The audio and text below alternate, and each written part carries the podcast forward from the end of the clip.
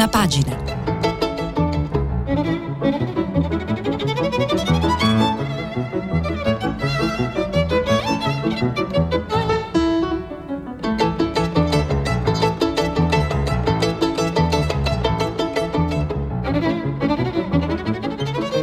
Questa settimana i giornali sono letti e commentati da Virman Cusenza, giornalista e scrittore, già direttore de Il Mattino e del Messaggero. Per intervenire telefonate al numero verde 800 050 333. Sms e WhatsApp anche vocali al numero 335 56 34 296. Virman Cusenza ha esordito come cronista sul Giornale di Sicilia e sulla rivista Siciliani fondata da Pippo Fava assunto da Indro Montanelli al giornale nel 1987, si è occupato di cronaca giudiziaria e politica interna, seguendo le principali inchieste sulla mafia e la stagione di Tangentopoli. Ha intervistato i protagonisti della vita politica italiana, da Andreotti a Mattarella. Dal 98 è stato responsabile della redazione politica del Messaggero di Roma, ha lavorato all'Independent di Londra ed è stato direttore del Mattino di Napoli, dove nel 2011 ha dedicato una lunga inchiesta ai 150 anni della spedizione dei Mille e a problemi seguiti all'Unità d'Italia. Fino a luglio 2020 ha diretto il Messaggero, dove si è distinto per le battaglie da difensore civico condotte per il risanamento di Roma. Oggi è consulente del gruppo di produzioni televisive e cinematografiche Fremantle per l'attualità. È in uscita un suo libro per Mondadori dedicato a un episodio del 45 che mette al centro un gesto di straordinaria fratellanza tra due ex nemici. Buongiorno e benvenuti a prima pagina. I giornali di stamattina si dividono essenzialmente ehm, in quattro categorie, potremmo dire. Coloro che hanno scelto il Covid, appunto, e la campagna vaccinale come tema principale, quelli che invece si concentrano sul Quirinale, sulla corsa appunto alla successione a Mattarella. E quindi qualcuno che invece approfondisce alcuni temi economici come quello del super bonus e, e quello della conferenza sulla COP26 a Glasgow sul clima che non sta dando grandi risultati. Io partirei questa nostra rassegna ehm, dalla stampa eh, dove appunto si eh, apre su vaccini il piano del CTS immunizzare i bambini. Questo è il titolo d'apertura, eh, proroga dello stato d'emergenza, no dei sovranisti, si diletta, Draghi frena. La politica si divide, Lega contraria, scelta sbagliata, ma Locatelli non ha dubbi. Ecco, la stampa mh, ci offre anche mh, con eh, largo spazio um, al reportage di Francesca Mannocchi, Mannocchi, appunto sui migranti della CIAI, la nave appunto sbarcata ieri a Trapani e quei fantasmi rinchiusi in Libia, un uh, articolo che poi approfondiremo successivamente. C'è spazio naturalmente anche per um, lo sport appunto con, e, e, soprattutto per eh, il trionfo dei Maneskin a Las Vegas con i Rolling Stones. C'è una foto appunto in cui si vede Mick Jagger con tutto il gruppo italiano. Ma eh, dicevamo il Covid domina un po' giornali di sinistra, di destra, di centro, eh, ammesso che queste categorie siano sempre eh, riportabili. E eh, la verità mh, apre su Speranza vuole un bambino su due è un titolo anche un po' spiritoso, dice questi non si fermano più, se la prendono con i più piccoli. Attualmente il giornale di Belpietro ammicca un po' a tutta l'area appunto dei insomma, Novax o comunque eh, di scetticismo e dice che il ministro auspica il 50% di vaccinati nella fascia 5-11 anni subito dopo l'ok al siero. La percentuale è arbitraria e mezzo mondo invita alla cautela, ma i talebani della puntura hanno un alleato, i giornali pronti a bere balle e applaudire pure il Green Pass ai bebè. La verità poi ehm, eh, si concentra sulla questione dell'inchiesta eh, su Open eh, che riguarda Matteo Renzi e dice anche Open aveva la sua bestia e il comandante era Matteo Renzi. Nelle carte i diktat dell'ex premier Rondolino e Simona Ercolani sulla comunicazione. Vediamo come questo argomento di Renzi poi ritorna anche per esempio nella campagna sul Quirinale mh, e con le possibili ripercussioni che i voti appunto di Italia Viva potrebbero avere nella elezione del eh, nuovo presidente.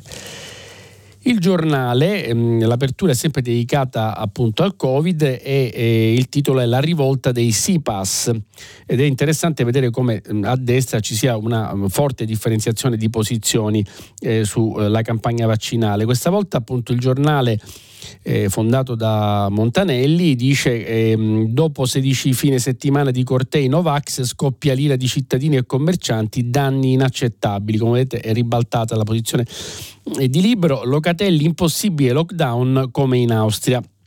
Quindi insomma c'è una difesa della, della campagna vaccinale e c'è soprattutto ehm, una, insomma, un'accentrazione sul eh, malessere dei cittadini che eh, vedono sfilare appunto i cortei Novax eh, le, nei centri delle città, delle principali città italiane. Poi eh, c'è un titolo a centropagina del giornale che è sulle ONG che dice all'assalto 800 arrivi in un giorno, si riferisce appunto alla SIAI di cui parlavamo prima. E ehm, il libero eh, sempre su posizioni simili a quelle del giornale, invece dice la verità sui vaccini, parla Vaia, direttore dello Spallanzani. L'intervista di Pietro Senaldi, che è il condirettore, mh, e, e dice estendere l'immunizzazione obbligatoria a camerieri, giornalisti e politici, iniezione da fare ogni anno, ma vanno aggiornati i sieri. I monoclonali sono i migliori, guariscono in un'ora. Anche qui c'è eh, l'argomento migranti con la foto appunto la SIAI, nessuno vuole 800 migranti tranne l'Italia, maxi sbarco a Trapani, altri 300 in attesa. Poi c'è un editoriale anche di Antonio Socci sulla prima di Libero che dice ma che paleolica al nostro paese serve il nucleare, salviamo territorio e portafogli. Eh, la Repubblica eh, apre sul Covid, mh, mm, ma dà la notizia che il governo premia i medici in prima linea. Svolta sanità, nella sanità, eh, 90 milioni extra per incentivare il lavoro di dottori e infermieri del pronto soccorso. L'Europa alza le barriere contro la quarta ondata, ma a Sofia gli ospedali travolti dai contagi sono allo strema estremo. In tutta Italia soltanto 900 multe per le violazioni del Green Pass, ci ricorda Repubblica, mm, che ha anche un'intervista a Mantovani eh, lo scienziato mm, che dice ecco perché mm, il richiamo salverà le famiglie e l'editoriale eh, di Repubblica è dedicato alla corsa al Quirinale, l'anno zero della politica ed è affidato ad Ezio Mauro. Anche qui grande foto eh, sui Maneskin, appunto, grazie mille ragazzi, una nota diciamo lieta ogni tanto. Eh, il Corriere della Sera eh, punta sulla quarta ondata e sulle nuove misure, l'obbligo del Green Pass sarà esteso, riaprono gli hub anche per gli under 12, il boom delle terze dosi, il 2,1 milioni già somministrate, Locatelli che dice ingiustificabili i cortei Novax l'editoriale è di Maurizio Ferrera, l'assenza di visioni moderne, l'Europa, il futuro, um, ed è un interessante editoriale che poi eh, approfondiremo. E poi c'è di spalla, sulla prima del Corriere, una, eh, uno studio molto interessante a firma di Dario Di Vico che eh, ci fa capire come si è distribuita insomma, un po' la mappa dei elettori alle ultime amministrative e il PD vince in città e tra i pensionati, la Lega nei paesi e tra gli operai. Non sono dati eh, diciamo, clamorosi dal punto di vista della novità, ma è interessante capire appunto mh, se ancora eh, certi schemi che abbiamo visto per esempio alle elezioni politiche del 2018 tengono oppure no. Poi c'è Data Room di Milena Gabbanelli e Fabrizio Massaro sulla prima del Corriere che approfondisce una questione molto popolare eh, insomma, e sentita come quella del Monte Paschi, i miliardi bruciati da MPS è il titolo. Il messaggero eh, fa una previsione eh, in apertura che dice contagi, il picco sarà a Natale, i virologi prevedono 15.000 positivi al giorno a fine dicembre, tre regioni a rischio giallo. C'è un'intervista a Nino Cartabellotta della Fondazione Gimbe che dice insicurezza con un milione di terze dosi a settimana che è una percentuale diciamo, sicuramente augurabile, ma mm, non so se quanto probabile. Il, l'editoriale mm, è, è, quello di eh, Carlo Nordio, è dedicato alla presunzione di innocenza, è un tema molto importante che in realtà i giornali hanno abbastanza ignorato in questi giorni. A mio giudizio, mh, mm, poi leggeremo Nordio, mh, invece insomma, è un tema che eh, dà stato di civiltà, diciamo così. E il taglio della prima del messaggero dedicato al super bonus sulle villette salta il tetto dell'ISEE ed è una notizia lieta per molti italiani. In manovra riammesso anche lo sconto in fattura, sussidi non si potrà rifiutare un impiego a tempo. Poi di piede c'è un articolo di, Gianza, di Franca Giansoldati che dice Dio eh, di che sesso è il politico politically correct entra in Vaticano ehm, ed è un articolo sugli eccessi lessicali. Il tempo ehm, spiritosamente insomma, apre su una foto di Draghi il cui titolo è Draghi punta più in alto, il Premier ha pagato 38 mila euro un falegname per farlo elevare con la pedana durante le conferenze stampa. Ehm, ma il titolo politico è dedicato al dibattito che c'è nel centrodestra, Giorgia Meloni, se Super Mario va al colle allora si deve votare intesa con Salvini. Il Fatto Quotidiano ehm, invece eh, punta tutto sulla questione mh, mm, eh, open essenzialmente, cioè il titolo è Renzi difendeva autostrade e riceveva soldi da Benetton. Dopo il Morandi 19.000 eh, euro da Alessandro e il no alla revoca di Aspi. E, ehm, è un filone diciamo, in realtà ehm, parallelo a quello dell'inchiesta fiorentina di cui abbiamo parlato, e, ma si batte molto su questo tema Renzi perché il titolo in alto dice Forza Italia viva, eh, ovviamente un'espressione coniata dal Fatto Quotidiano, nasce in Sicilia per eh, dilagare da Genova all'Umbria. È riferimento all'alleanza tra renziani, forzisti e centristi per le prossime comunali, ma in realtà sappiamo anche per il gran ballo del Quirinale c'è sulla prima del Fatto Quotidiano anche un'intervista a Alessandra Ghisleri che dice Draghi in bilico, l'Italia arrabbiata sempre più forte. Il foglio, nella sua edizione del lunedì, quindi insomma un'edizione un po' diversa di approfondimenti, invece dà largo spazio a un editoriale che poi leggeremo di Carlo Stagnaro, il cui titolo è Lode al bla bla bla, anche a Glasgow solo parole sul clima? No, perché è proprio mh, grazie a questi fiumi di parole che dalla svolta di Parigi in poi continuiamo in realtà a fare progressi nella lotta al riscaldamento globale e la rivincita della politica sugli slogan, fatti, totem e tabù di una sfida globale.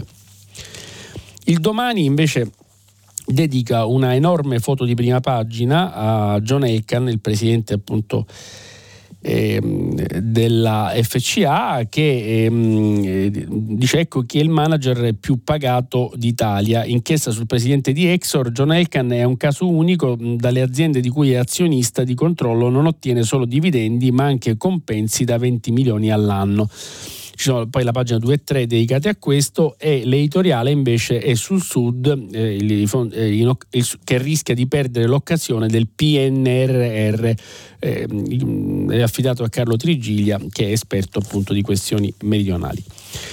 Italia Oggi dedica invece la sua apertura al pericolo valanghe di bufale, eh, dice, e in apertura in, in, internet le notizie false sono ormai predominanti e i rimedi approntati finora, come la task force anti-fake news, non hanno prodotto alcun risultato.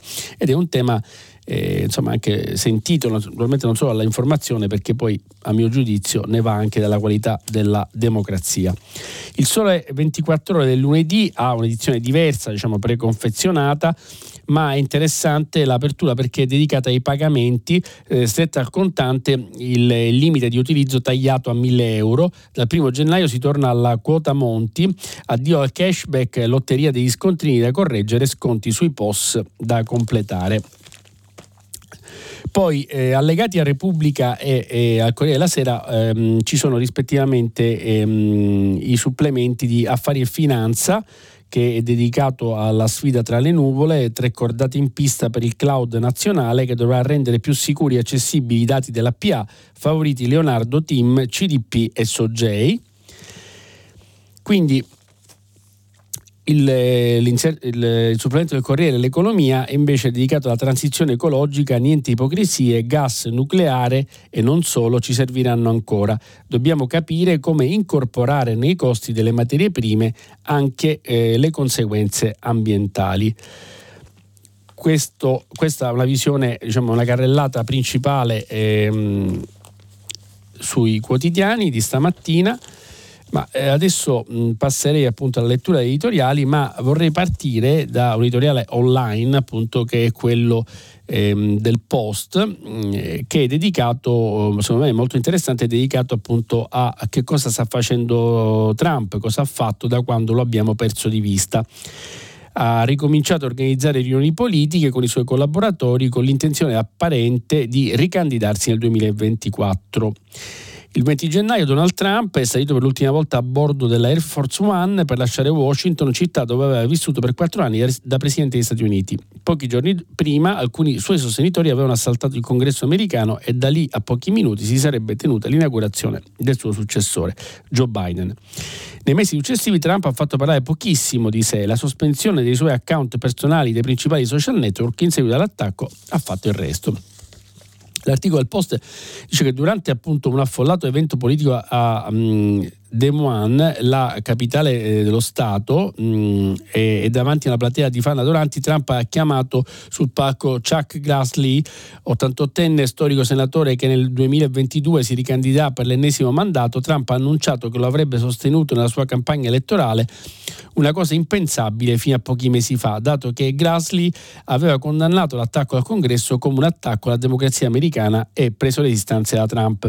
Tutte queste mosse fan, mh, mm, fanno sembrare particolare, dice il Post, è inevitabile una ricandidatura di Trump alla eh, alle primarie repubblicane per le elezioni presidenziali in programma nel 2024. Sembra che Trump volesse annunciarlo ufficialmente in agosto, dopo le moltissime critiche che eh, aveva ricevuto eh, Biden per il caotico ritiro delle truppe statunitensi all'Afghanistan, peraltro deciso proprio dallo stesso Trump.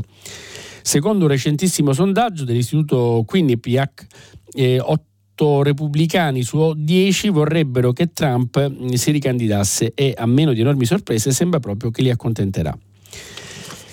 E quella adottata da Trump è stata una strategia assai sensata che nel breve termine gli consentirà, dice il post, di sfruttare concretamente il proprio seguito. Mm, nessun repubblicano può permettersi di avere contro la base del proprio partito, di rifiutare i finanziamenti dei propri comitati politici e nel medio termine gli potrà permettere di eleggere al congresso sempre più persone che gli devono un pezzo della propria carriera politica. Sono impegni fra piccoli eventi elettorali e donazioni che, fra l'altro, passano quasi inosservati sui media nazionali, anche perché Trump non è ancora formalmente candidato ad alcuna carica. Trump ha adottato una strategia di ammiccamenti e strizzatine d'occhio, si comporta come un candidato chiarendo che lo sarà presto, ma non lo dichiara ufficialmente, ha osservato il post. Fin qui appunto il presidente ehm, degli Stati Uniti, ma ehm, io vi dicevo, mh, cioè l'ex presidente degli Stati Uniti ovviamente, e, mh, ma vi dicevo che trovavo interessante l'articolo di Carlo Nordio su, dedicato appunto alla presunzione di innocenza e che ehm, oggi appunto eh, apre il messaggero e scrive Nordio che con un decreto legislativo di pochi giorni fa il governo ha dato attuazione alla legge del 22 aprile scorso che recependo una direttiva europea mira a rendere più effettiva la presunzione di innocenza prevista dalla nostra Costituzione. Per realizzare lo scopo è prevista una limitazione da parte dei PM e della Polizia Giudiziaria nella divulgazione degli atti dell'inchiesta ed è imposta una particolare attenzione nell'uso delle parole quando si riferiscono alla persona che ne è oggetto.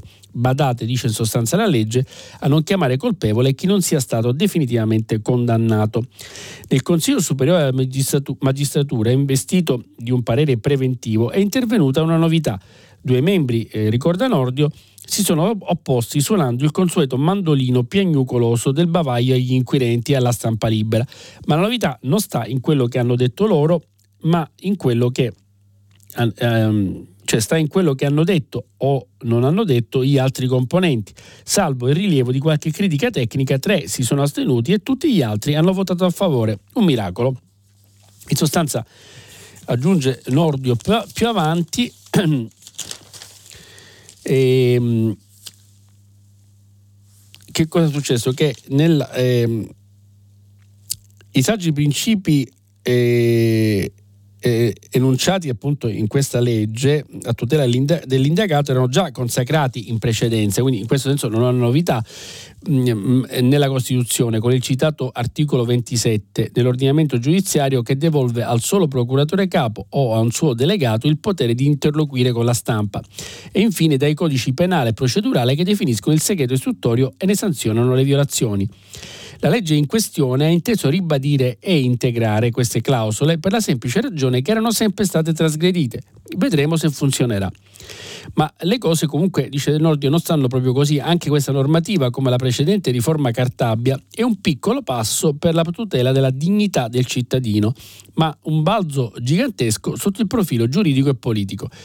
Perché? Perché è un piccolo passo perché gli investigatori e i PM in, particolare continueranno a disporre di mezzi ben più aggressivi delle conferenze stampa per delegittimare o, come disse una volta autorevolmente l'onorevole D'Alema, sputtanare i cittadini, usando ad esempio l'arma insidiosa delle intercettazioni telefoniche, ambientali, direzionali e ora anche con il Trojan potranno selezionare conversazioni compromettenti e, bis- e bersagli opportuni. E questo potrà avvenire sia in modo anomalo, non vigilando sulla loro custodia e consentendone di fatto la consegna a terzi, sia nella più f- perfetta legittimità. Sarà sufficiente che nelle richieste di custodia cautelare vengano trascritti brogliacci della polizia giudiziaria nella parte che fa comodo e dentro poche ore finiranno sui giornali. Ma allora giustamente si chiede, eh, Nordio, mm, perché è un grande balzo? Perché dimostra anche qui per la prima volta una coraggiosa iniziativa della politica nei confronti di una magistratura che nell'ultimo quarto di secolo ne ha usucapito l'autorità con una pressione continua, ininterrotta e pubblica, anche se non sempre pacifica, una pressione subita e talvolta assecondata da una classe dirigente intimidita e codarda. Insomma, vediamo se questo salto di qualità eh, diciamo anche di coraggio per certi versi produrrà i, rif- i risultati eh, sperati. Ma eh, L'altro tema che, eh, di cui parlavamo appunto è quello della corsa al Quirinale, tema affrontato, dicevamo, eh, oggi da Repubblica in prima pagina eh, con Ezio Mauro che eh, ci ricorda come con la fine dell'emergenza più drammatica e l'arrivo del vaccino è cominciata l'era della ribellione spacciata per libertà, come se il percorso ciclico del virus non fosse più un problema e comunque le ragioni economiche dovessero prevalere comunque sul dovere di tutela della salute. Più avanti ci ricorda Mauro Eccoci qua. Ci ricorda Mauro che appunto eh, a, si chiede, o meglio, fino a quando si può vivere senza politica. Eh, non tutto infatti è tecnico o risolvibile tecnicamente. L'arrivo di Draghi a Palazzo Chigi è frutto di due circostanze particolari. L'avvio di un ciclo straordinario di aiuti per l'emergenza Covid da parte della UE e la fine di un ciclo politico che aveva consumato le carte in mano ai partiti e le, opzio- le opzioni di governo disponibili ma anche un governo che nasce su questa base tecnica, cioè quello Draghi, eh, d'emergenza, in democrazia ha bisogno della politica, aggiunge Mauro, e non soltanto dei suoi voti in Parlamento, perché necessita comunque di valori di riferimento, oltre agli obiettivi immediati e di una rappresentanza costante degli interessi legittimi per sentire il polso della società e decidere la rotta. Tutto questo è assente, la prassi sta ingoiando ogni teoria, manca nel Parlamento e nel Paese la tensione e lo sforzo culturale che annunciano le stagioni del cambiamento. Ogni cosa è provvisoria o estemporanea. La fase non ha neppure un nome che la caratterizzi per portarla nei libri di storia. I partiti non hanno capit- capitalizzato questi mesi di delega tecnica per ritrovare un'autorità e riprendere un ruolo guidando il sistema mentre Draghi guida il governo. Anzi, la vera scoperta è proprio questa. Per la prima volta non c'è più un sistema.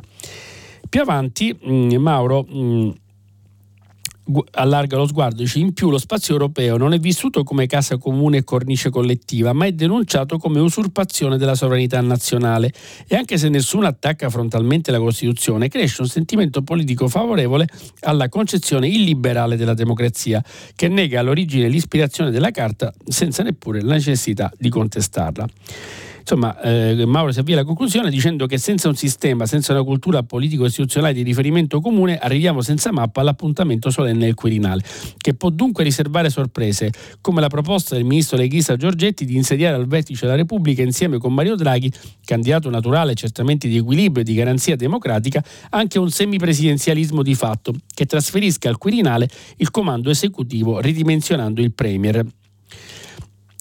Insomma, si capisce la perplessità di eh, Mauro di Repubblica su questa ipotesi ehm, per concludere che eh, i partiti mentre Draghi governa pensino a ricostruire il sistema preparando il ritorno della politica senza e comunque vuoto il palazzo del potere. Quindi insomma un eh, invito a uscire dall'emergenza che in questo momento diciamo, ha eh, congelato almeno per qualche tempo i giochi politici in Parlamento e, e il ritorno della politica. Ma al tema del Quirinale è dedicato anche l'editoriale del giornale eh, a firma Augusto Minzolini, che è il direttore, il cui titolo è Le coincidenze verso il Quirinale. Eh, però qui ci si concentra su, eh, si concentra il fuoco sulla, su Italia Viva, mh, mm, dice Minzolini. La, mh, mm, difendendo di fatto Renzi che è attaccato in quanto ago della bilancia nella futura partita del Quirinale. Cioè, del resto la ragione per cui l'idea d'Italia um, viva è stato attenzionato è palese. Renzi potrà eh, essere anche Matteo Zero Virgola, come lo apostrofa con la solita eleganza Travaglio, ma in Parlamento ha quelli necessari per far prevalere uno dei due schieramenti. E in quest'ottica la sua colpa agli occhi della sinistra è quella di non essere affidabile, perché a differenza degli altri piccoli satelliti del PD rivendica la sua autonomia, anche nella disputa al colle. Per cui va sottoposto al solito trattamento, cioè va azzoppato, gli va appiccicata l'immagine del politico finito per formargli il voto attorno e arruolare qualcuno dei suoi parlamentari, la solita scissione telecomandata, indispensabili per la sinistra per avere più forza contrattuale nel momento con il centrodestra sul colle, con, nel confronto con il centrodestra sul colle. Cioè, qui riferimento è chiaro al fatto che ehm, se eh, Renzi e Renziani facessero blocco con il centrodestra, di fatto deciderebbero appunto il candidato alla successione dopo Mattarella. Ma vi dicevo appunto ehm, che il dibattito a Glasgow sulla COP26 ehm, insomma, è abbastanza stanco eh, e c'è insomma, una polemica anche sugli scarsi risultati ehm, e la, insomma, le poche decisioni che vengono prese. A questo è dedicato, come vi anticipavo, l'editoriale di Carlo Stagnaro sulla um, edizione del foglio del lunedì.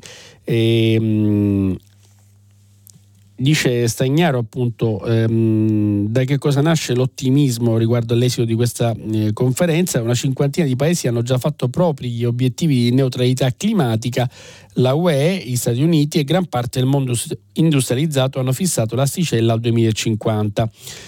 E quindi mm, Stagnaro considera questo comunque una sorta di traguardo e quindi vede un bicchiere mezzo pieno, da Glasgow usciranno accordi vincolanti eh, per combattere la deforestazione e soprattutto per tagliare in misura drastica le emissioni fuggitive di metano, un potente gas serra più avanti eh, affronta mh, mm, diciamo, eh, il tema del cosiddetto ambientalismo dei risultati, cioè tenere conto di tutte le tecnologie disponibili e usare il capitalismo per aggiustare il clima.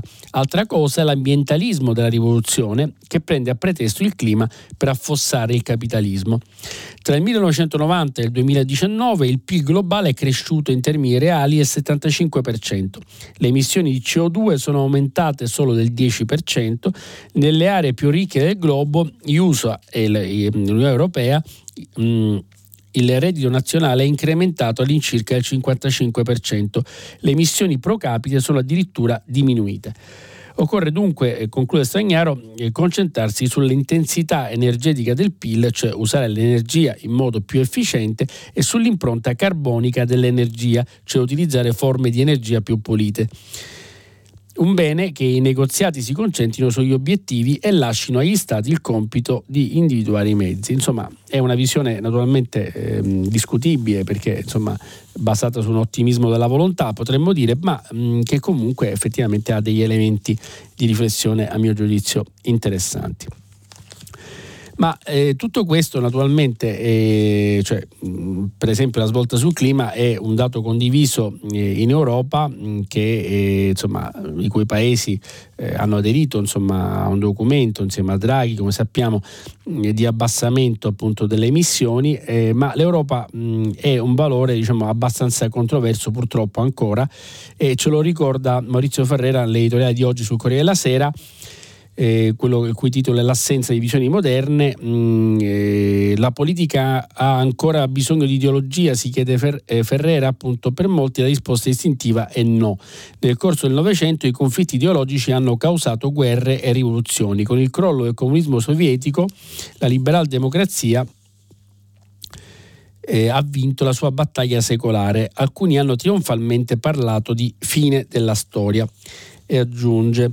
E il Novecento è stato dominato dalla dimensione destra-sinistra, basata sulle coppie Stato-mercato e libertà eguaglianza. Oggi sono però emersi nuovi assi di contrapposizione. E, mh, mm, poi dice Ferreira, dice, il primo è quello basato su noi e loro. L'euroscetticismo il sovranismo e il nativismo xenofobo sfruttano proprio questo tipo di polarità. Poi c'è l'asse popolo verso elite, la polarità preferita dai populisti. I 5 Stelle ci hanno creduto così tanto che per molto tempo hanno rifiutato di collocarsi pubblicamente sull'asse destra-sinistra. Infine, infine ci sono ideologie che vanno oltre. È il caso di ecologisti che promuovono un'agenda di temi nuovi rispetto a quelli novecenteschi. Così torniamo appunto alla conferenza del clima. Ma Insomma, più avanti eh, Ferreira dice la debolezza delle famiglie ideologiche tradizionali è un problema anche per l'Europa. Il simbolo di economia sociale di mercato è ormai privo di mordente. Questa vaghezza può giovare al centrodestra. Il Next Generation EU è stato forgiato dal liberale Macron e dalla democristiana Merkel, non a caso come una soluzione a tempo per rispondere ad un'emergenza nel 2026 le cose dovrebbero tornare come prima, vincoli fiscali, disciplina di mercato e responsabilità interamente nazionali. Posizione legittima ovviamente, ma qual è la visione alternativa? Il centro-sinistra europeo non ha un progetto capace di conciliare in modo strutturale la dimensione economica e quella sociale della UE. La sfida è difficile, le socialdemocrazie del nord Europa faticano a togliere ancora dai confini nazionali, si oppongono, l'ancora scusate, da, dai confini nazionali, si oppongono alla condivisione dei rischi e alla solidarietà fra paesi. Ciò che servirebbe è la visione condivisa di una nuova Europa, Europa sociale di mercato, cioè liberale, e democratica naturalmente come condizione necessaria per elaborare strategie riformiste anche a livello nazionale. Fin qui appunto ehm, Ferrera e la questione appunto delle eh, famiglie politiche eh, che ormai eh, insomma sono al tramonto o comunque così sembrano e, e, invece c'è un'altra questione europea che eh, ci riguarda da vicino e che insomma ha riflessi molto concreti ed è quella dei fondi del PNR e, e cioè appunto i fondi europei che eh, vengono destinati al sud. Lo firma eh, sul domani, come vi anticipavo, eh, Carlo Tirigiglia e dice il Mezzogiorno non ha avuto, oh, mai avuto potenzialmente tante risorse come in questo momento, ma rischia di non utilizzarle efficacemente. Ammonta a circa 80 miliardi la somma stanziata per il Sud dal PNRR, il piano di rilancio finanziato dai fondi europei. Eppure in questi giorni molti sindaci hanno attirato l'attenzione sui rischi di disperdere queste risorse, alle quali si aggiungeranno fondi strutturali ordinari 2021-2027 circa 30 miliardi. Per accedere ai fondi di molte misure del PNRR, di cui poi i comuni potranno disporre mettendole anche a bando per la realizzazione, sono necessari una sorta di pianificazione preliminare e un parco progetti. E aggiunge eh, Trigilia, i comuni non hanno al loro interno le competenze tecniche necessarie. E non, mm, non, era difficile prevederlo, basti pensare alla ben nota questione dei ritardi e dell'uso inefficace dei fondi europeo, europei ed è vero che si prevede il, il potenziamento delle competenze e delle risorse di assistenza tecnica, le nuove assunzioni con procedure semplificate per il PNRR hanno però portato finora a selezionare poche centinaia di giovani. Realisticamente ci vorranno anni per, per vederne gli effetti. L'altra strada prevista appunto al PNRR riguarda l'attivazione di task force di supporto tecnico operativo attraverso società pubbliche. Conviene puntare su questo strumento, suggerisce Trigilia, che se ben calibrato potrebbe offrire più rapidamente competenze tecniche e assistenza amministrativa di elevata qualità anche in collaborazione con l'ANCI, l'associazione dei comuni. Ma c'è un secondo aspetto cruciale che è rimasto ancora più nell'ombra, l'attivazione dei territori, l'adeguata conoscenza delle opportunità offerte e l'integrazione delle misure del piano, di natura prevalentemente settoriale, in una progettazione dello sviluppo locale che ne accresca l'efficacia. Questo obiettivo richiede che dal centro vengano anche attivate con le competenze necessarie una sorta di missioni di sviluppo che mobilitino non solo le amministrazioni, ma anche la società civile e spingano gli attori locali a collaborare efficacemente tra loro. E su questo sono assolutamente d'accordo per la semplice ragione che non si può sperare che la rinascita del sud e soprattutto diciamo, la mobilitazione ehm, insomma, passi soltanto da canali burocratici, occorre una sensibilità ai cittadini e una loro consapevolezza che solo da loro stessi dipende la possibilità di risalire eh, la china. Ma eh, volevo passare a, ehm, nel tempo che ci resta, mh, prima del filo diretto, mh, a segnalare appunto alcuni approfondimenti. Per esempio, da, dalla pagina 5 del Corriere della Sera, questa volta ripartiamo dal, dal Covid, contagi 1 su 4 a meno di 20 anni, eh, ci ricorda Fabio Savelli che tra i più giovani 1,2 milioni senza, sono, è senza alcuna somministrazione e il pediatra Farnetani, i medici nelle scuole mh, mm, sono necessari appunto per fare i vaccini. Sul tema mh, mm, eh, coronavirus mh, mm, vi eh, leggevo in, insomma, in anteprima mh, la, l'editoriale di Belpietro che appunto um, si concentra su um, Speranza e, eh, ironicamente dice a Natale regala il baby, green, il baby, green, Pass, il ministro ignora i consigli alla prudenza, ricorda eh, lì la verità pagina 3, considera untori piccoli di 5-11 anni e si illude che l'iniezione al 50% di loro possa frenare i contagi. I medici e gli esperti invitano ad andarci piano con i minori, ma lui non demorde e i media, come sempre, si inginocchiano. Libero, ehm, per rimanere sempre ehm, nello stesso campo, eh, invece ospita a pagina 3 un'intervista a, a professor, professor Vaia, direttore dello Spallanzani, che dice allarghiamo l'obbligo vaccinale, profilassi per tutte le categorie a contatto con il pubblico, dai camerieri ai giornalisti. Lo intervista Pietro Senaldi che ehm, fa appunto dire al professor Vaia come la cura dei monoclonali al momento è la più efficace, un'ora di infusione in ospedale, un'ora di osservazione e poi si può andare a casa. Per quello che riguarda gli under 12, il vaccino non va fatto a tutti i bambini per impedirgli di contagiare gli adulti, ma solo a quelli già fragili di loro. Quindi eh, sul giornale invece mh, si segnala mh, come ormai si possa parlare di rivolta dei Pass. La maggioranza silenziosa ora vuole riprendere le città. Scrive Antonio Ruzzo a pagina 3 del fatto, eh, scusate, del giornale la testatina era il fatto, ecco da qui l'inganno. Eh, Locatelli eh, dice protesta ai limiti dell'ingiustificabile, Sangalli la Confcommercio, danni inaccettabili per imprese e cittadini. Insomma c'è già una raccolta di firme a Trieste a quota eh, 60.000, i promotori vogliono parlare con Draghi. Quindi è un tema sentito questo appunto delle mobilitazioni, ehm, è un tema altrettanto popolare ma eh, se ne parla meno, è invece quello del reddito di cittadinanza, ce lo ricorda a pagina 3 il messaggero di oggi, che dice si dovrà accettare ehm, anche un lavoro di tre mesi. Le indicazioni della Commissione Saraceno per cambiare le regole sul sussidio di Stato, proposto l'aumento delle risorse da destinare alle famiglie numerose. Dal prossimo anno la perdita del beneficio scatterà dopo due rifiuti anziché tre e questa è una novità importante per mm, far capire come si vogliono un po' stringere le maglie ehm, attorno appunto alla selezione ehm, per il reddito. Per rimanere in tema politico, volevo ricordare appunto a pagina 6 di Repubblica invece la notizia che riguarda l'ex ministro Spadafora, il coming out di Spadafora in tv, sono omosessuale, ora mi sento libero.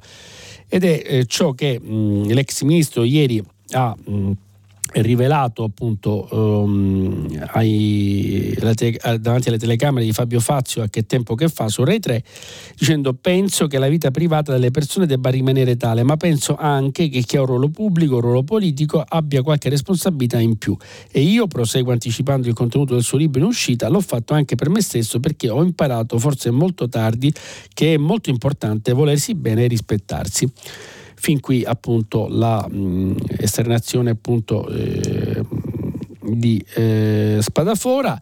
E mh, volevo segnalare ehm, però dalla stessa pagina anche l'intervista a Rino Formica, stessa pagina di Repubblica, al paese serve un presidente giovane che sa- e che sappia osare, sempre divertente come ehm, eh, sia nei ragionamenti che nella forma eh, l'ex ministro socialista che oggi ha 94 anni e dà un identikit insomma sorprendente anche appunto dall'alto della sua esperienza, dice sia vicino ai 50 anni il neopresidente con sapere costituzionale e fuori dagli intrighi di palazzo. Questa diciamo, mi sembra più complicata. Eh, Draghi al Quirinale credo che in realtà aspiri a fare il capo della Banca Mondiale. E poi dice Formica una guida libera da, eh, serve una guida libera da autocondizionamenti perché si rischia un mutamento traumatico chissà se verrà ascoltato dai grandi elettori appunto del Quirinale. Ma la partita eh, politica si sta um, arrovellando e, um, attorno a quale soluzione appunto e ci ricorda il tempo a pagina 6 di oggi che Meloni e Salvini sono d'accordo se Draghi al colle um, si va al voto. Per la verità insomma non era sembrato così dalle dichiarazioni appunto di ieri eh, anche se perché alla uh, frase della Meloni appunto se, se Draghi al colle poi si vota era mh, trapelata prima insomma come dire un po' di stupore dalle file leghista ma poi insomma è intervenuta la stessa Lega con un comunicato. Insomma mh, però tutti mh, sanno è noto che insomma sulla, uh, sul dopo Draghi qualora andasse al Quirinale eh, non c'è una, un'identità di vedute all'interno del centrodestra. Per esempio Berlusconi è sicuramente per la continuazione della legislatura ma le divisioni riguardano anche il centro-sinistra perché ci ricorda la stampa a pagina 9 il Movimento 5 Stelle è diviso mh, mm, sul colle, Conte eh, chiede aiuto, Grillo vieni a Roma, dal Quirinale ai malumori dei gruppi parlamentari il fondatore discuterà le strategie con l'ex premier.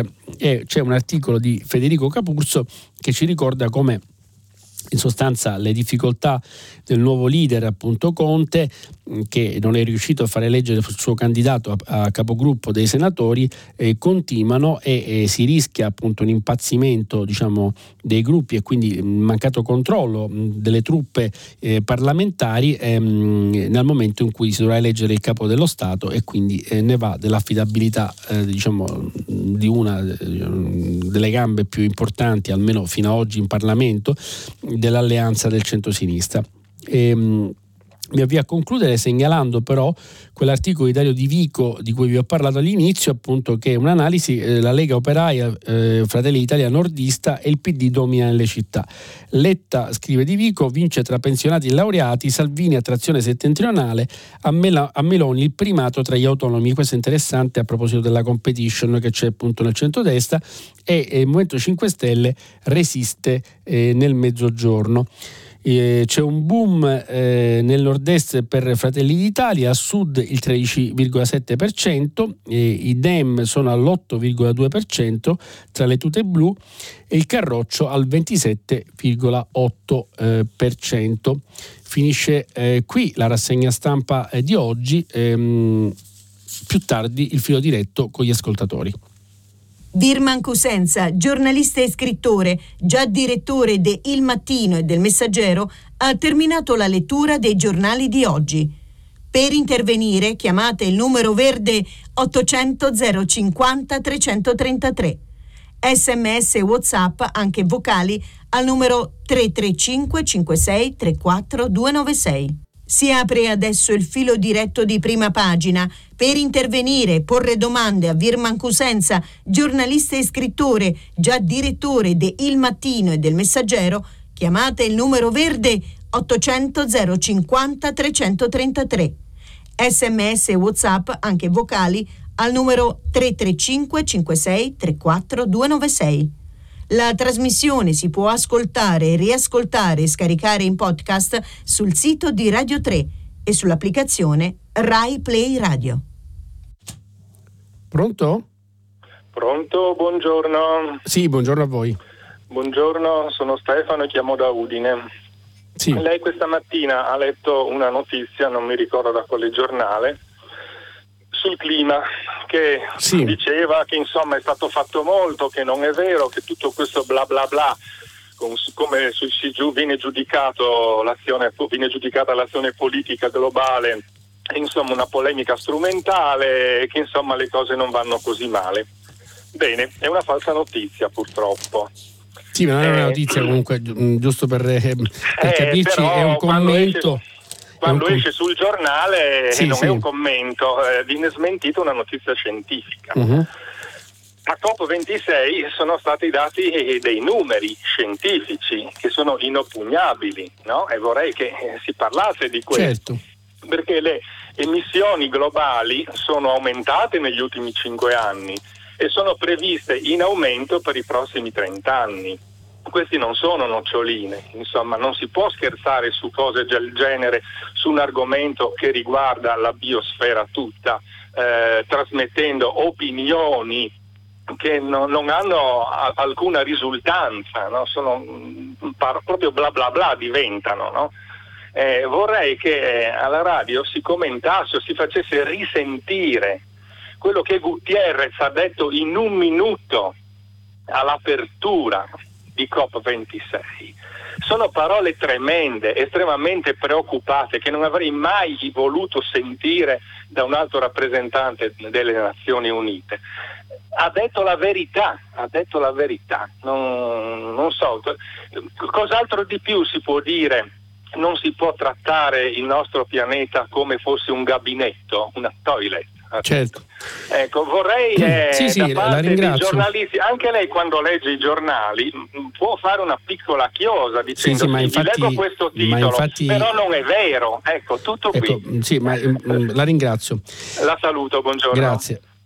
Ecco, eh, per quello che riguarda non è vero, eh, diciamo, il punto è che finché ci si limita, appunto come nel caso dell'articolo di Stagnaro mh, sul, eh, sul, foglio, che è un articolo ovviamente provocatorio e che io ho anche detto appunto è il punto di vista di chi vuole vedere il bicchiere mezzo pieno anziché mezzo vuoto, quindi diciamo è una riflessione politica sui risultati eh, della COP26.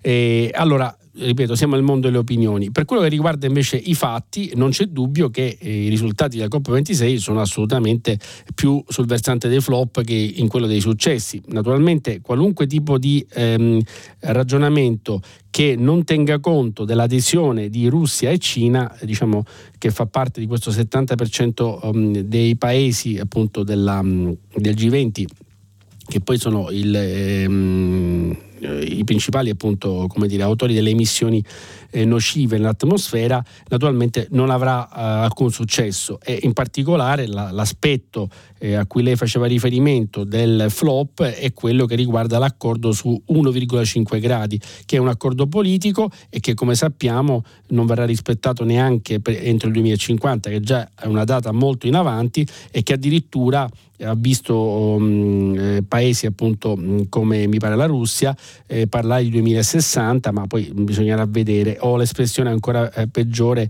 eh, intorno alla metà del secolo insomma eh, che sono aspetti che ci fanno dire implicitamente come rassegnatevi a tenervi il clima eh, che abbiamo ancora per decenni se non per, per tutto questo secolo che ancora eh, ci sta davanti.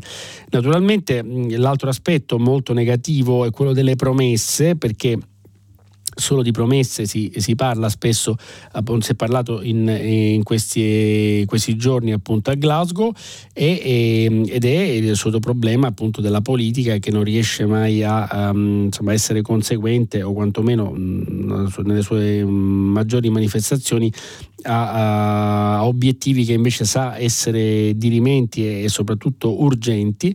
E, e questa, diciamo, questo flop sul clima naturalmente è, è, è è al centro. Però tornando appunto alla, alla tesi di Stagnaro è evidente ehm, che senza una eh, consapevolezza anche culturale da parte di, appunto dei, dei, cittadini o dei paesi più retrivi non si riuscirà a raggiungere neanche quei, po- quei pochi scarsi risultati che invece ehm, eh, dobbiamo assolutamente e prioritariamente raggiungere.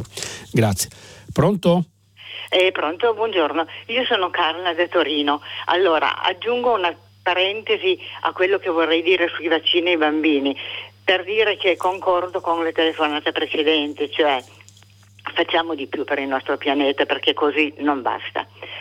Allora, poi invece niente, io eh, vorrei esprimere eh, la mia perplessità sul vaccino ai bambini piccoli, sì. perché allora questo, eh, questi vaccini hanno creato nelle famiglie dei problemi non indifferenti, cosa che non si parla mai, perché nella stessa famiglia ci sono persone favorevoli e non favorevoli. Io personalmente ho fatto i vaccini, aspetto la terza dose e la faccio e sono sempre stata favorevole sempre da sempre ai vaccini, credo alla scienza. Vorrei forse un attimino più di attesa per vedere l'effetto sui bambini piccoli, perché loro comunque dal mio basso punto di vista dico hanno tutta una vita da vivere. Quindi ci fossero mai in effetti ancora come si paventa qualche piccolo effetto collaterale, o, allora loro vengono coinvolti pienamente e hanno una vita davanti. In più nelle famiglie è diventato in certe famiglie veramente una battaglia e diventa una vita cattiva da vivere perché eh, non va bene. Quindi farei un appello, dico pensiamoci bene prima di mettere obbligatorio oppure far, dover far vaccinare i bambini più piccoli e poi non coinvolgiamo anche la scuola perché tanto eh, a quanto pare ci sono già chi si arrangia, cioè chi Novax veramente incalliti, quelli che proprio non si convinceranno mai, prendono già delle decisioni diverse. E, e, cioè, è questo che voglio dire, pensiamoci. Beh signora, io la ringrazio. per la verità non sono molto d'accordo con lei, però eh, sulla, per la semplice ragione che a mio giudizio ehm, introdurre in Italia sempre un dibattito su um, ogni rimedio um, nei confronti appunto di un'emergenza che naturalmente non può essere vissuta pedissequamente accettando qualunque tipo di um, input e arrivi all'alto decisione ma giustamente deve coinvolgere anche eh, rendere consapevoli i cittadini però insomma in qualche modo ci dobbiamo fidare della scienza nel momento in cui chiediamo alla scienza di eh, aiutare la, anche la politica a prendere delle decisioni. Altrimenti è il regno appunto dell'opinabile, il regno ehm, di, di, di, di, nessuno. Quindi mh, è chiaro che se ci sono studi, come pare che ci siano, lo diceva ieri Locatelli, che non è esattamente il primo venuto, per cui immunizzare gli under 12 mh, può aiutare a tenere le scuole aperte, io penso che questa possa essere una strada assolutamente da eh, provare, per la semplice ragione che anche mh, non, capirei altrimenti perché non si è mai discusso in passato della necessità di vaccinare appunto i bambini anche per tutte le altre diciamo, patologie che ben sappiamo e che invece questo problema debba riguardare il Covid che in questo momento è l'emergenza eh, come dire, principale. Grazie. Pronto? Sì, buongiorno, mi chiamo Alberto. Sì, buongiorno. Chiamo dalla provincia di Venezia. Sì. Allora, io ho fatto parte della Commissione Cambiamenti Climatici dell'Ordine degli Ingegneri di Venezia e eh, penso di essermi informato e documentato su questo, sulla parte cambiamenti climatici. Ho raggiunto una convinzione che eh, volevo esporle ci sì. sono tre parole che sono calo demografico, nucleare e decrescita. Parole probabilmente una più antipatica dell'altra, ma parole senza le quali eh, penso che non si possa fare nulla per il pianeta o molto poco. Purtroppo eh, 8 miliardi e mezzo di persone, quanti siamo adesso, a un tenore di vita eh, come quello degli europei, non sono sostenibili dal pianeta. Quindi eh, qualcuno deve rimanere al tenore di vita che ha e eh, molti lo devono abbassare. Questa è eh, la convinzione che ho eh, maturato. Sì, di questo volevo esporre. Grazie. La ringrazio, ma guardi, ovviamente il problema della crescita è molto interessante perché, um, per esempio, mi ha colpito nei giorni scorsi eh, che nel momento in cui appunto Draghi eh, difendeva la crescita italiana e invitava appunto a, um, insomma, a farla salire in, in modo esponenziale, eh, compiacendosi anche appunto di ogni 0, eh, raggranellato appunto in queste ultime settimane, eh, c'era appunto il fisico, il premio Nobel Parisi, che invece eh, ricordava eh, come mh, la crescita non può essere un valore eh, se si guarda appunto al problema eh, del clima, perché più crescita significa più inquinamento, almeno con i mezzi eh, tecnologici di cui disponiamo oggi. Quindi chiaramente c'è un problema di una contraddizione in termini, però, mh, e anche per questo a me sembrava interessante l'articolo di Stagnaro, laddove si ricordava appunto che eh, soprattutto mh, diciamo, la, la, le emissioni di CO2 sono aumentate solo per, eh, del 10% tra il 90 e il 2019 e che nelle aree più ricche del globo, cioè gli Stati Uniti e Europa, il reddito nazionale è incrementato all'incirca del 55%, cioè le, le emissioni pro capite sono addirittura diminuite, quindi cioè, il problema qual è? Che mh, secondo me si possono dire, far andare a braccetto crescita e eh, rispetto del clima, rispetto dei parametri necessari appunto a ridurre le emissioni, ma eh, facendo sposare la tecnologia ovviamente tutto ciò che è necessario per ridurre le emissioni stesse. È chiaro che questo sforzo è uno sforzo molto eh, oneroso per i governi, tant'è che i paesi invece che vogliono crescere in modo indiscriminato come la Cina e la Russia hanno deciso di fregarsene. Ecco, tutto questo però al nostro scapito, perché finché non sono tutti a rispettare le stesse regole è evidente che appunto diciamo, eh, insomma, non si raggiungono quei parametri che vogliamo, che vogliamo raggiungere. Allora, la quadratura del cerchio non l'ha inventata ancora nessuno, però non c'è dubbio che mh, la, la, lo sforzo è esattamente questo, cioè mh, riuscire a coniugare crescita con, eh, con, l'ambiente, con rispetto all'ambiente e quindi anche con rispetto mh, dei parametri sul clima. Io nel frattempo volevo eh, leggere qualche sms eh, che è arrivato, mh, sono arrivati tanti per la verità, dai nostri appunto ascoltatori e, mh, e, ce n'è uno che dice eh, signor Roberto che scrive a Milano, premetto che mi sono vaccinato e continuerò a vaccinarmi anche eh, se non del tutto avverso a chi non vuole farlo, però mi chiedo come mai la stessa contrarietà ai vaccini non si riscontra quando per vacanza si va in paesi esotici e sono obbligatorie vaccinazioni per malattie tropicali, che mi sembra un'osservazione di eh, buon senso.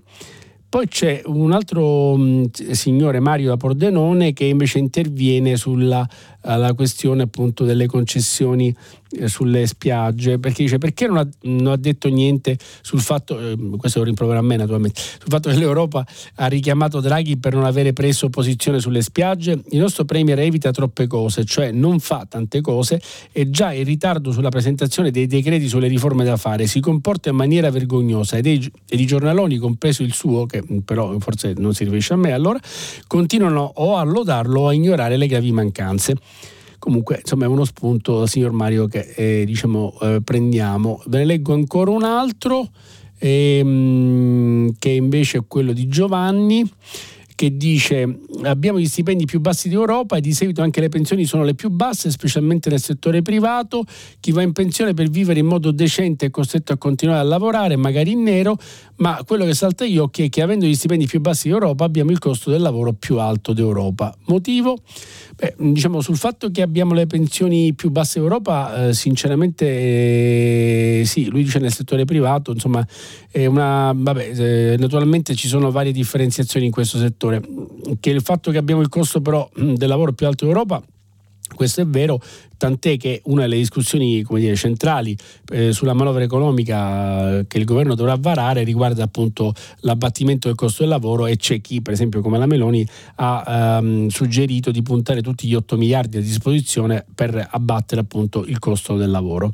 Ma torniamo alle telefonate. Pronto? Eh, buongiorno, buongiorno. sono Paolo da Torino. Non parlerò di Covid, non parlerò di ambiente, ma volevo avere poi diciamo più che altro un suo commento rispetto alla um, dichiarazione diciamo, di Spadafora ieri nella trasmissione di Fazio, sì. in cui eh, io ritengo innanzitutto opportuno puntualizzare che lui non era lì esclusivamente per questa cosa, ma ha presentato un proprio libro. Sì. Al termine di questa presentazione poi... Sì, eh, sì, l'ho Fazio... ricordato, sì. Ah, ok, benissimo. Ecco, io l'ho trovato un gesto veramente importante in questo momento storico italiano, insomma, innanzitutto eh, non è il personaggio legato al mondo della moda o dello spettacolo al quale siamo più o meno abituati, ma insomma una persona che eh, ricopre un ruolo di primario rilievo nel Paese e eh, diciamo, dimostra che eh, si può essere appunto condurre delle eh, attività rilevanti per tutto il Paese con serietà e con impegno conducendo una vita privata di un certo tipo e però ha ritenuto opportuno farlo venire fuori proprio in un momento in cui la discussione eh, riguardo a, insomma, parliamo, la legge Zan è stata respinta, ci sono stati questi terribili, sì. odiosi applausi in Parlamento e lui ha ritenuto di impegnarsi. Io l'ho trovato un gesto veramente importante, significativo, eh, lo ringrazio per questo gesto perché va a beneficio di tutto il Paese, di tutta la società e mi piacerebbe sapere lei che cosa ne pensa. Certo, ma guardi, io le dico subito che penso che abbia fatto benissimo a rendere pubblica una cosa che tra l'altro appunto come dire, si diceva sempre a mezza bocca in modo ufficioso, magari anche con quelle risatine insopportabili, odiose che a volte accompagnano questo tipo di, chiamiamole, rivelazioni. Quindi benissimo ha fatto Spadafora eh, a fare il cosiddetto coming out. E dopodiché eh, le dico che appunto secondo me è stato particolarmente significativo perché eh, recentemente il ministro Di Maio aveva detto in una trasmissione ehm, che praticamente per denigrarlo eh, eh, facevano girare la voce che fosse omosessuale. Ora, naturalmente è stata anche una gaffa quella di Di Maio per la semplice ragione perché non si capisce perché uno debba essere denigrato eh, venendo definito um, gay. Ma mh, detto questo, eh, eh, ci fa capire quanto evidentemente sia ancora fortemente sentito eh, le, questo tema e soprattutto anche mh, diciamo, a secondo poi delle stazioni pure geografica ci sono ovviamente delle questioni ambientali diverse nelle varie zone d'Italia, per esempio mh, sia mh, Spadafora che che Di Maio sono napoletani e questo naturalmente diciamo, può avere, nel caso appunto di Spadafora, magari reso un po' più eh, complicato in certi casi diciamo, eh, la, la, la, insomma, sua... Mh, così, eh, il suo sentirsi a proprio agio. Ecco.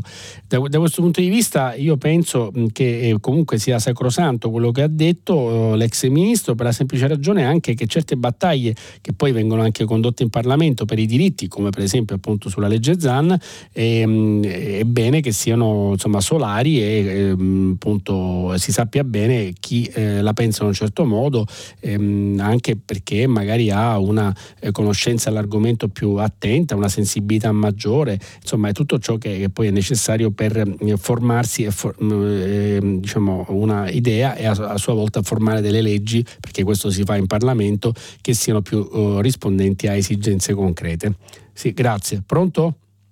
Sì, pronto. Eh, Michele da Roma. Sì. Allora, eh, dunque ieri mattina un ascoltatore partenopeo, ha tenuto a precisarlo, è intervenuto sul reddito di cittadinanza, anzi sulla, sulle richieste di modifica del reddito di cittadinanza, eh, sostenendo che il loro carattere antimeridionalista e quindi razzista. Ora, sorvolando eh, sul, eh, sui difetti obiettivi di queste, di queste misure, um, che si possono insomma, caratterizzate da, da, da, da eh, un certo populismo e da una spinta anche elettoralistica a procurarsi voti e via discorrendo. Ora, eh, e invece non ha, non ha precisato che eh, la matrice appunto di questa, sì. di questa legge deriva eh, da un movimento che ha teorizzato eh, la, l'evasione di necessità e l'abuso, l'abusivismo di necessità, eh, anche questi dico di natura questa, questa, questa, teorizzazione di natura populistica evidentemente e poco, poco era in qualche modo coerente con una democrazia matura, se vogliamo. Ecco, ma non ho capito ecco. la sua tesi, però mi scusi. No, no, non è una tesi. La mia tesi è che, il movimento, che, questo, che la preoccupazione, che questa posizione dell'ascoltatore partenopeo sì. che qualifica le richieste di modifica del reddito di cittadinanza come eh, diciamo, mirati, di tipo razzistico e antimeridionalistico sì. possa essere condivisa da una platea di cittadini eh, meridionali che invece dovrebbero concentrarsi sulla natura eh, populistica e, e com, come, come, come, dicevo appunto. Sì, ho capito. ecco. Ho capito, la ringrazio. Volevo sapere. Sì, sì, sì, la ringrazio, la ringrazio. No, guardi, io penso questo sul reddito, che eh, innanzitutto si tratta di uno strumento eh, tipico e classico, potremmo dire, delle democrazie liberali, eh, quindi eh, questa ostilità, diciamo, culturale nei confronti del reddito di cittadinanza penso che sia del tutto oh, sbagliata, soprattutto da parte di chi eh, si professa eh, come, appunto, come liberale. Perché dico questo? Perché uno strumento di compensazione compensazione per appunto affrontare gli squilibri sociali che eh, le economie di mercato oggi producono nei confronti di, appunto, di alcune fasce, anche a volte molto vaste della popolazione, a me sembra assolutamente necessario. Dopodiché, ovviamente, esistono modi più o meno efficaci di raggiungere lo stesso obiettivo e non c'è dubbio, a mio giudizio, che ehm, la, la, formulazione prima diciamo, del reddito, quella che è stata accompagnata dall'euforia e appunto, saluto al balcone tutta la delegazione 5 Stelle, ce lo ricordiamo tutti a Palazzo Chigi qualche anno fa, eh, è evidentemente frutto di una diciamo, ubriacatura eh, diciamo, sostanziale che mh, ha rovinato quello che a mio giudizio invece è uno strumento necessario. E il fatto che oggi si debbano porre dei correttivi al reddito, mm, ehm, secondo me, non è l'ammissione che si è sbagliato strumento, ma semplicemente il fatto che si è sbagliato approccio e metodo. Quindi, per esempio, il fatto di cui parlavo prima in apertura eh, oggi, leggendo appunto i giornali, cioè mh, che l'ipotesi che si dovrà accettare anche un lavoro di tre mesi e che invece prima poteva essere rifiutato, ci fa capire quanto fosse sbagliata la norma precedente. Eh, perché se, eh, io, diciamo, se il tuo problema è non lavorare in quanto eh, a causa di questo non avere un reddito, il fatto che tu rifiuti un lavoro eh, anche breve di qualche mese non ha senso rispetto alla, sua, alla tua indigenza differenza. Dopodiché mh, è chiaro che altri correttivi andremo fatti sull'aumento delle risorse appunto eh, alle famiglie numer- numerose e, e, ehm, e, poi il fatto stesso che appunto si sanzioni da, dal prossimo anno è una delle modifiche che verranno apportate ehm, e, con la perdita del beneficio dopo uh, due rifiuti anziché tre perché in effetti anche lì non si capisce perché eh, se hai bisogno di lavorare in quanto non hai reddito perché rifiuti appunto il lavoro perché poi ti arrangi perché poi lavori in nero. Ecco tutto questo ovviamente deve cessare. Grazie. Pronto?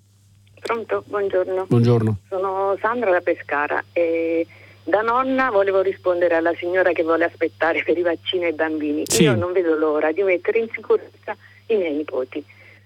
Basta certo. solo questo volevo dire, perché sappiamo benissimo le conseguenze del Covid che possono essere disastrose. Quindi prima li vacciniamo e più tranquilli stiamo. Semplicemente era questa la mia osservazioni. Guardi, mh, mm, condivido perfettamente e onestamente non ho nient'altro da aggiungere. Va bene, speriamo che ci ascolti. Eh, speriamo sì, infatti. Grazie. Grazie. Buona giornata. Bu- buona giornata. Pronto? Buongiorno, dottor Cusenza. Uh, io volevo Buongiorno. intervenire facendo un appello a quello che c'è stato sabato. Cioè, sabato è stata pronunciata la sentenza di primo grado in una tranche del processo di nascita Scott. Cioè non è qualcosa di piccolo momento, credo per tutta quanta l'Italia, atteso che andavano a giudizio 90 persone. Sì, mi scusi, il processo, quale ha detto? Il processo rinascita? Scott, questo il fatto che non le venisse subito in mente la dice lunga. Sì. Ora, eh, il processo di nascita Scott, lo dico a lei, ecco glielo richiamo, è frutto di una grande operazione contro l'andrangheta sì. in una parte di questa nostra terra sì. che però ovviamente investiva tutta quanta l'Italia. Sono più di 300 rinviati a giudizio, di questi 90 sì, avevano scelto il rito abbreviato, di questi 90 70 hanno avuto delle pene che non sono delle pene, sì, hanno avuto una eh, combinatoria di pene non leggere, sì. per alcuni addirittura si è andati oltre la richiesta della Procura e ci sono stati anche i vent'anni, come lei non ignora, il uh, rito abbreviato prevede lo sconto di un terzo. Sì. Quindi significa che c'è stata una combinatoria di 30 anni ridotti poi a 20, 20 per effetto sì. del giudizio abbreviato. Sì, ci sono state anche le assoluzioni, però io quello che chiedo alla stampa sì. di non spegnere le luci sul processo Rinascita Scott, sì, anche in relazione al processo che continua e che vedrà alla sbarra altri 270 imputati e anche in relazione a quello che accadrà nei prossimi anni. Se cioè è stato, come sembra, confermato l'impianto della Procura, con luce e ombre ovvio, significa che verrà uh, sottratto a un sistema criminale e, e ai suoi addentellati e fiancheggiatori fra uh, i colletti bianchi una parte della possibilità di uh, utilizzare i miliardi che arriveranno dalla PNRR. Sì. Questo per la Calabria e credo per tutta l'Italia, fatto salvo per un giornale che in questo momento candida un signore al Quirinale. E credo che questo sia importante, come sia importante oggi, e continuo a ripeterlo, continuiamo a ripeterlo ai calabresi, schierarsi senza impingimenti dalla parte di chi deve essere punito perché ci sottrae risorse e opportunità sì. ai calabresi e a tutta l'Italia. Grazie. Grazie a lei. Ehm, vabbè, io ricordo agli ascoltatori, appunto, non, prima non, ce lo riuscivo a sentire bene visto il nome anche un po' inconsueto, appunto eh, a che cosa si riferisse, Rinascita Scott, appunto un processo che è stato istruito la DDA di Catanzaro, appunto che ha visto alla sbarra 91 imputati eh, che hanno scelto appunto il rito abbreviato e, e, si è concluso appunto con 70 condanne e 19 assoluzioni e, e mm, insomma le richieste principali le ha formulate il procuratore Nicola Gratteri che tutti voi più o meno eh, conoscete. Mm, a, pro- a, questo proposito volevo dire che mm, mi dà la possibilità mm, di fare un ragionamento a cui mm, tengo moltissimo questo il processo Rinascita Scott in Calabria per la semplice ragione che eh, recentemente, mh, circa un giorno fa, appunto, eh, mh, Gratteri ha eh, dire, pronunciato una frase che ehm, faceva un po' il verso al, eh, al, al, al tema della, diciamo della del, della, della presunta dice, presunzione di innocenza, ecco quello di cui parlavo prima con l'editoriale a nord. E la battuta è stata condannati 70 presunti innocenti. Ora, naturalmente e, mm, insomma, il riferimento è esattamente a quel criterio e a me è sembrata una fase un po' giustizialista, francamente, con tutto il rispetto che ho anche grandissimo per il procuratore Gatteri. Mm, e questo per dire poi mm, però che cosa? Una cosa diciamo che piacerà meno a, a, ai, ai, garantisti più pelosi, cioè il fatto che al sud però è, è eh, necessaria una sensibilità diciamo, ehm, sulla giustizia che mh, deve tenere conto ovviamente dei cardini principali del processo e quindi diciamo che sono cardini garantisti per definizione e che però ehm, deve anche acuire a mio giudizio la sensibilità dei cittadini nei confronti di forme che sono appunto di, di, di fatto di illegalità. E, ehm, che normalmente comporta uno sforzo, lo dico da siciliano e quindi diciamo da, da chi proviene da un ambiente più complesso qual è eh, stato e qual è ancora purtroppo per molti versi ancora il nostro sud e, ehm, premesso che poi al nord ci sono state ramificazioni che rendono ancora oggi diciamo, mh, insomma, regioni del nord totalmente permeate purtroppo dalla criminalità organizzata, però dicevo in certi contesti la sensibilità è nei confronti appunto della legalità è ancora più complicata e quindi diciamo, i cittadini hanno la necessità di attrezzarsi eh, in modo ancora più dire, efficace e sono eh, richiamati a un surplus di eh, coscienza, di consapevolezza e di eh, conoscenza proprio anche delle regole e del, del, diritto proprio perché è più insidiosa la realtà in, in cui vivono. Tutto questo per dire appunto che mh, non, eh, non, bisogna mai vivere diciamo, i processi e, e, diciamo, e, le inchieste della magistratura come terreno di scontro politico e, e, diciamo, ehm, non devono essere questi appunto uno strumento per ferire l'avversario. Ecco. Ehm, ma al tempo stesso però devono essere un campo nel quale ancora più specchiata, ancora più trasparente deve essere appunto il rispetto eh, delle regole e soprattutto la mancanza di forzature nel campo del diritto. Grazie. Pronto? Buongiorno, sono Cinzia, chiamo da Torino. Sono un'operatrice ecologica. Oggi volevo ehm, ricordare che c'è lo sciopero nazionale del, degli operatori ecologici, servizi ambientali, perché eh, vogliono smantellare tutto il sistema che c'è intorno a questo lavoro. Allora, volevo leggervi cosa vorrebbero loro fare a noi. Flessibilità estrema sull'organizzazione del lavoro attraverso il sistema degli orari ridimensionamento del sistema delle relazioni industriali per privare i lavoratori della, presente, della presentanza e della partecipazione all'interno dell'azienda, precarizzare i rapporti di lavoro soprattutto per i lavoratori part-time, eliminare totalmente il limite massimo dei lavoratori part-time presenti in azienda, parte economica esclusivamente legata agli indici inflattivi e alle dinamiche del, del corrispettivo economico del committente dell'azienda mancato riconoscimento delle professionalità dei lavoratori addetti agli impianti. Allora, siccome il mondo del lavoro è già abbastanza precarizzato per conto loro, questi vogliono continuare a precarizzare ancora di più. Allora sì. io mi chiedo, ma veramente il governo pensa a fare un mondo del lavoro ancora più precarizzato di quello che è? Cioè noi oggi siamo a manifestare in piazza Castello, perché io ci andrò, io faccio parte di sì. questo ambiente e eh, spero che si riesca a fargli capire che non possono continuare a precarizzare sempre di più, perché qua la vita continua ad aumentare, le bollette aumentano, io ho uno stipendio di 1200 euro, non so come farò ad andare avanti, se riusciranno a a spuntarla con tutti questi eh, sistemi di precarizzazione che se la studiano alla notte e poi la, la mettono in pratica la mattina. Cioè io non, non lo so, dove vogliamo arrivare?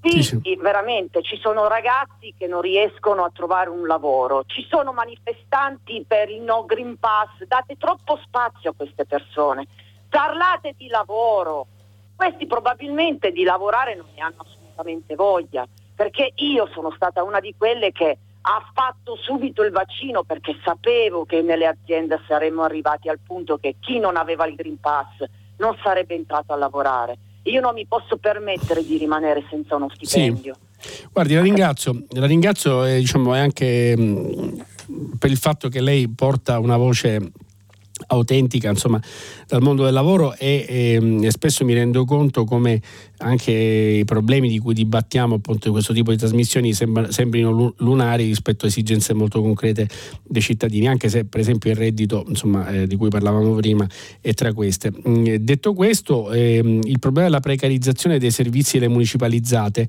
è il tema diciamo, che lei poneva e, e a questo però si può mh, mm, diciamo, rispondere in due modi. Cioè naturalmente esiste una cornice nazionale per quello che riguarda le norme che ovviamente eh, a cui poi si adeguano appunto i vari eh, diciamo, comuni, soprattutto i grandi comuni, esiste però anche una specificità de, delle amministrazioni che sono state in grado appunto, di varare delle municipalizzate che siano diciamo, all'insegna di una dire, maggiore efficienza e soprattutto anche di, eh, al tempo stesso di un rispetto dei, dei, lavoratori.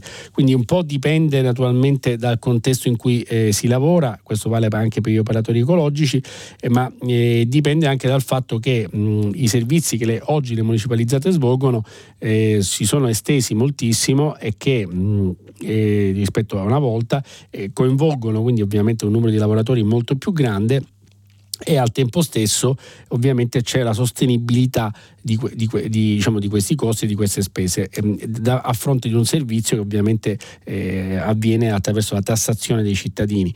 Ecco, naturalmente i comuni più virtuosi sono in grado diciamo, di risolvere meglio il problema. Io credo che esista una via come dire, individuale da parte dei comuni e che è giusto premiare o comunque insomma, eh, riconoscere autonomia alle singole amministrazioni nel momento in cui riescono a risolvere in un modo diciamo anche come dire eh, singolo eh, i problemi che mh, mm, a volte si, si, si presentano.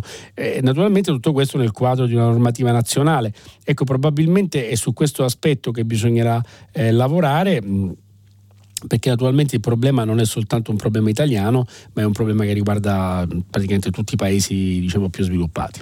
Grazie, pronto? Tanto buongiorno, mi chiamo Bruno, telefono da Roma. Sì. La domanda, la domanda è molto semplice questa. Perché nel nostro paese, a differenza di tutti gli altri paesi, c'è bisogno ogni volta di attaccare un'etichetta come nei grandi magazzini a quello che è l'orientamento sessuale delle persone quando vengono intervistate, chiamate faccio riferimento eh, astronauti, eh, cantanti, sì. alla fine si, si, fa più, posso dire, sì. si produce una anormalità nel parlare, nel produrre, in un tentativo di normalizzazione, ho la netta sensazione e poi mi scusi, ma con chi vado a letto? Che cosa c'entra con certo. cosa si canta, con cosa si scrive, con cosa si produce? Con cosa fa, con che tipo di prodotto dà un contadino su La ringrazio, la ringrazio.